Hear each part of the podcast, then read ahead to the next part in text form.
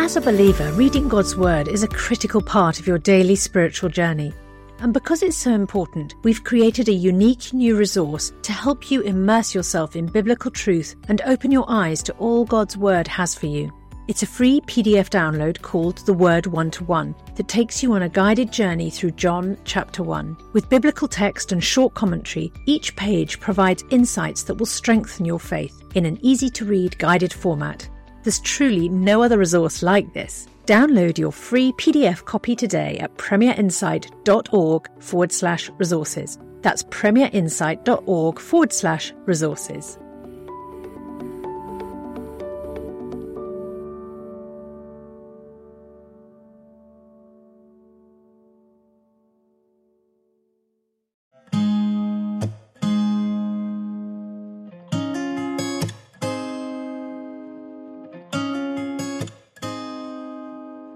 Ask NT Anything podcast.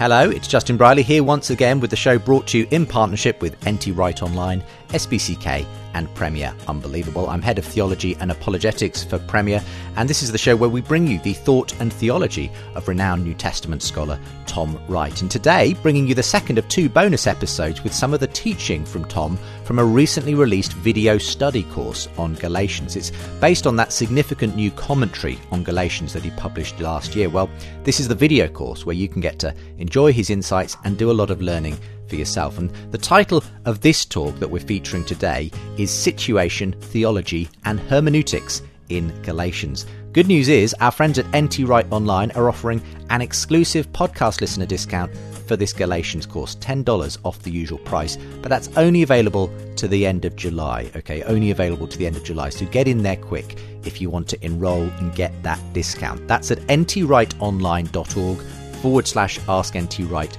for the exclusive podcast discount. It's a bit of a long link. Don't worry, it's with the show notes with today's podcast. If you want more from the show, you can also check out our own website. Features Tom and many other contributors, loads of resources to help you understand, defend, and share your faith with confidence. That's at premierunbelievable.com. You can register for our newsletter, and as well as all the bonus content you get by doing that and the newsletter itself, you also get the link to ask Tom a question here on the show. And we've got some of your questions coming up very soon. So the link for both the discount for the course and for our newsletter is with today's programme. For now, here's Tom continuing to open up for us the book of Galatians. So, having sketched what the situation in Galatia, in southern Turkey, would be like, with the pressure from local people, with the pressure from local Jews who had not converted to believe in Jesus, and particularly with pressure coming from Jerusalem, where they were facing really very difficult times, all of that is necessary, I think, for reasons of history and theology and exegesis, understanding the letter. Without some sort of hypothesis, like what I sketched in the previous session, I don't think we can make sense of the twists and turns of this letter, particularly actually when we get to chapters 5 and 6, but not only there. So, from all this, and uh, uh, let's just try now to get the big picture sorted out, we can see six concluding points which show us the way into the letter. Each of these points will be expanded as we go forward to the exegesis itself. First point is to do with Paul's self defense. There is a long autobiographical section in the first two chapters. This is rare in Paul. Uh, there's a bit in Second Corinthians where he talks about himself because again he's been under threat and under attack in that letter, but usually he only alludes to himself briefly and in passing. But here, this long autobiographical section in Galatians 1 and 2 is a cleverly constructed argument. It explains that Paul actually got his gospel from Jesus himself, not from intermediaries, and it echoes the language of the prophets as it does so. And Paul draws this down into very personal terms at the end of chapter 2, because for him as a devout Pharisee, to say, through the law I died to the law so that I might live to God, that's a way of saying the Messiah's death and resurrection are the basis of the new reality that God is creating for the Jew and also the Gentile. And thus he says, I have been crucified with the Messiah. I am, however, alive, but it isn't me any longer. It's the Messiah who lives in me. So you see, Paul's self-defense finally turns out to be a vivid explanation of the gospel itself. That forms the platform for what he goes on to talk about in chapters three and four in particular. So he's defending himself against the charges that he just got his gospel from Peter and James and the others, and that he left bits out and muddled it up, saying, no, I got it from Jesus. Uh, it was my own gospel that was given to me by Jesus himself, and this is the effect that it's had. So that's the first point. And the second point is the meaning of Jesus' death. This comes at crucial points in the letter. Not only chapter 1 verse 4 and 2.20, which we've looked at, but also chapter 3 verse 13, famously, where the Messiah became a curse on our behalf, and then at various points in chapters 5 and 6, ending with that decisive line, through whom, through Jesus, the world is crucified to me and I to the world. You see, for Paul, Jesus' death isn't simply a one-off transaction in which my moral failings are punished on the cross, though that does express one part of the larger meaning. Jesus' death is the cosmic event at the center of world history. Jesus' death is the means by which God the Creator has overcome the powers of the present evil age and has opened the way for the new creation which began, fittingly, with Jesus' own resurrection. So that's secondly the meaning of Jesus' death. By the way, there isn't very much at all in Galatians about resurrection. Doesn't mean Paul has forgotten it. It's just not germane to his particular arguments in this letter. Much more about resurrection, for instance, in Romans or 1 Corinthians. Third point, the significance of Abraham in the argument of the letter. The Galatian Jesus believers need to know that they are genuine members of Abraham's family, irrespective of the Mosaic law. They need to know, when they ignore the pagan worship going on all around them, that they are authentic, bona fide members of the family of Abraham, which has been promised by the Roman authorities immunity from the compulsion to that public pagan worship. They can, in other words, hold their heads up. We are genuine members of Abraham's family without any need to take on the works of Torah or for the men to get circumcised and thereby to pretend to a Jewish ancestry. The last line of chapter 3 is emphatic. If you belong to the Messiah's people, you are Abraham's family, heirs according to promise. God has done the new thing he always promised, but if you were to take on Israel's Torah by getting circumcised, what you would basically be saying would be that the new world has not been launched, that the present evil age in which Torah has a particular task to perform is still going on. So, for them to become Jews, to take on Torah, to get circumcised, would be to deny the very thing which is central to Paul's gospel, that in the Messiah's death and resurrection, the old world has been dealt with and the new world has been inaugurated. And this leads to the fourth crucial point, that this isn't about what we call comparative religion. It's all too easy to talk about Judaism and Christianity as though they are two different religions, as though Paul is comparing two systems and deciding that Christianity is the superior one. That's not what he's talking about at all. That way of looking at things is a modern construct, really a post 18th century construct, with little relevance in Paul's world. Paul's gospel is not about comparative religion. Oh, there was this thing called Judaism, but we leave that behind because we've now got something called Christianity. No. Paul's gospel is what we might call Jewish eschatological messianism. In other words, the Messiah has come, the new age has been inaugurated, the hope of Israel has been fulfilled, and this, as the prophet said, is for everybody. With the difference to anything that had been there before in Jewish eschatological expectations. The difference that the Messiah had been crucified and raised from the dead. No one saw that one coming. And the point is that a messianic claim is absolute. If Israel's God has at last sent the long awaited Messiah, this means that the new day has dawned. Imagine in the middle of the second century or the first third of the second century when the movement came up which we associate with the man called Simeon ben Koziba, the last great messiah of that period, uh, aka Bar Kokhba, the son of the star he started his, uh, he launched his revolution in 132 AD, and then in AD 135, the Romans came and finished it off. A three year kingdom of God movement. And it was not a take it or leave it. It was not a matter of, oh, some people think Bar Kokhba is the Messiah and some don't, but it's not a big deal. It's just a matter of personal religious opinion. No, of course not.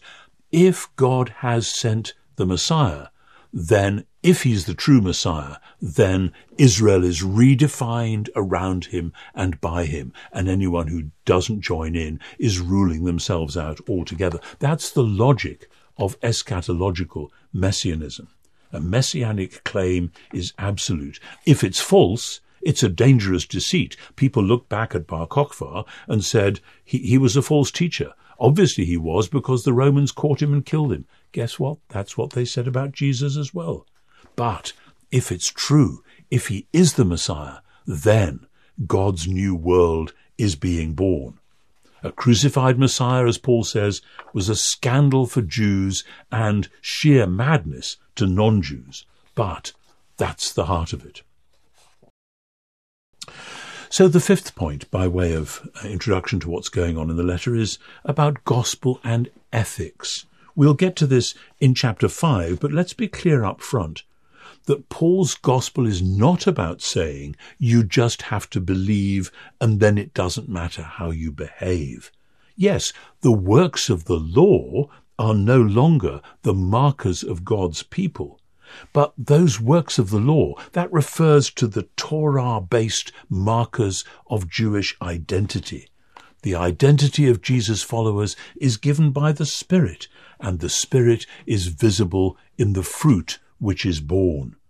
The uncompromising ethical challenges then in chapters 5 and 6 in no way undercut the message, the gospel message of the earlier chapters, and we'll see soon how that works out.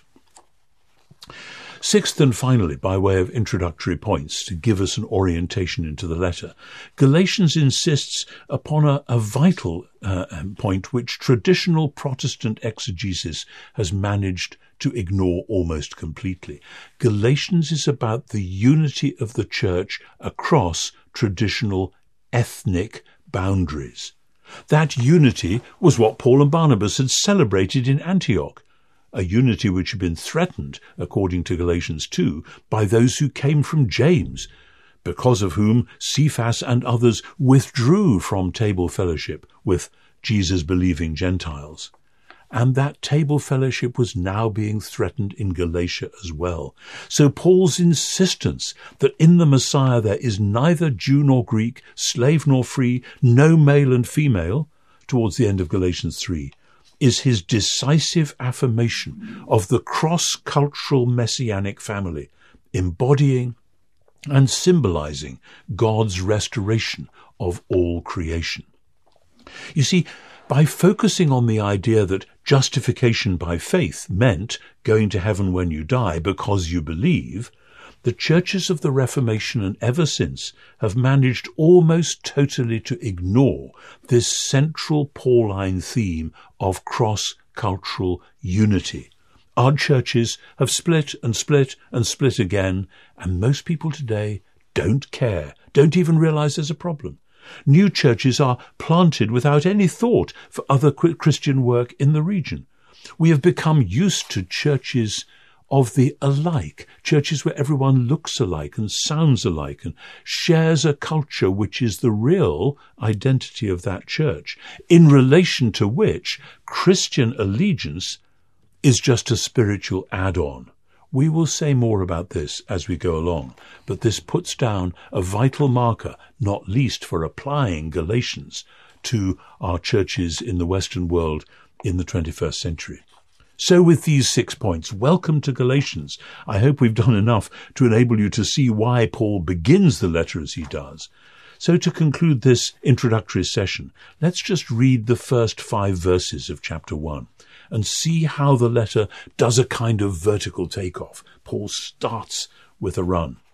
Paul, an apostle, and then at once he wants to add, my apostleship doesn't derive from human sources, nor did it come from a human being. It came through Jesus the Messiah and God the Father who raised him from the dead. In other words, the very apostolic ground on which Paul stands has been contested, and he is throwing the challenge right back.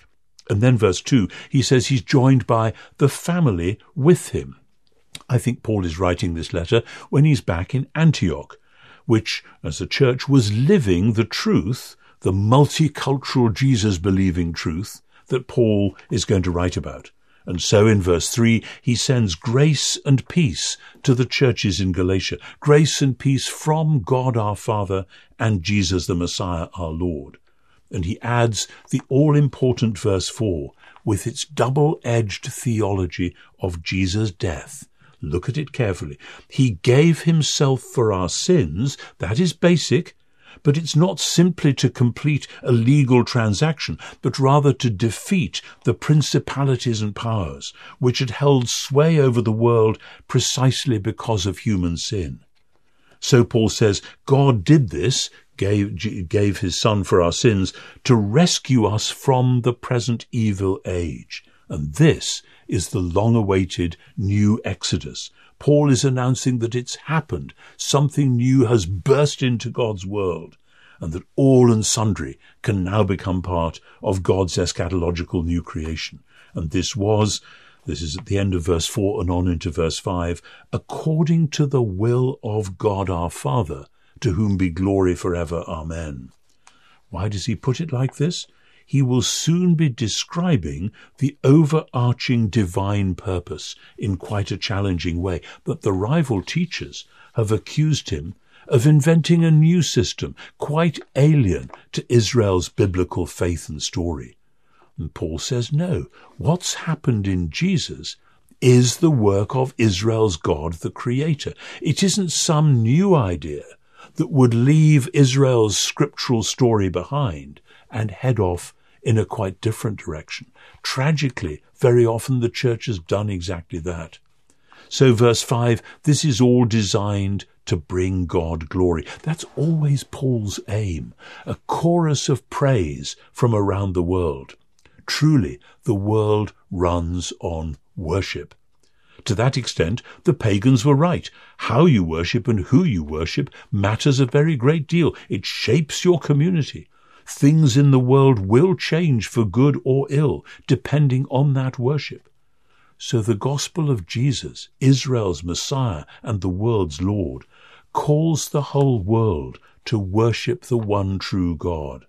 And Paul knows that when that happens, opposition will come, as it had already come in Antioch and Galatia. But even so, in and through all that, God will be glorified. Things really will change the life of love and joy and peace and caring for the poor will grow to become, as it's done to our own day, a previously unimagined power in the world, the power of the God of love, the power of his Son, who, Paul says, loved me and gave himself for me, the power of the Spirit of the, of the Son, who gives life and love to God's people. So, as in this course we now launch into Galatians, let me suggest that before we get to the next session where we'll start the exegesis in detail, it's worth taking time to read and pray through the whole letter and keep the big picture in mind as we plunge into the details.